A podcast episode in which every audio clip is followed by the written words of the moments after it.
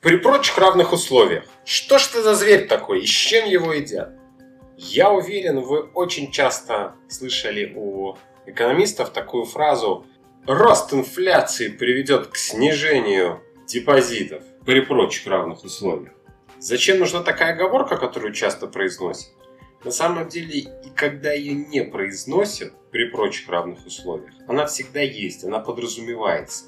Она всегда подразумевается при прочих равных условиях. Почему так происходит? Потому что экономическая наука, она очень сложная, и в нее вовлечено огромное количество факторов. Это и человеческие факторы, и психологические факторы какие-то, фундаментальные факторы, факторы окружающей среды, погодных условий, извержений вулканов, катастроф техногенных и всего-всего остального, политической ситуации в стране. Много-много-много других факторов. все они влияют на исследуемый либо закон, либо явление. И поэтому, когда мы хотим внести какие-то корректировки в ситуацию и предпринимаем какие-то шаги, мы всегда должны отдавать отчет, что не факт, что это сработает. Потому что у нас система могла поменяться таким образом, что вот наши телодвижения и усилия не приведут к ожидаемому результату. Поэтому, когда говорят, что увеличивая проценты по депозитам, мы получим больше приток депозитов, при прочих равных условиях, действительно это так. То есть люди заинтересуются принести деньги в банк под более высокий процент. Это работало в Молдове, это работало в Литве, это работало в Парагвае, это работало в Бельгии, в Голландии. Но вовсе не факт, что это сработает во Франции или Испании, потому что там могут быть другие условия.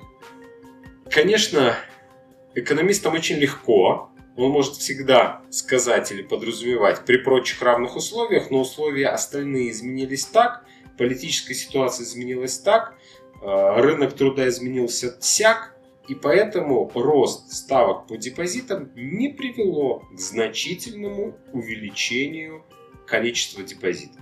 Не привело. Остальные условия изменились. Это очень важно понимать, потому что не понимая вот эту фундаментальную суть, сыпятся обвинения к экономистам. Типа, вы говорили одно, получилось другое, вы говорили, что будет так, увеличим в два раза, увеличили только на 17%, да что же это такое, что ж вы за экономист?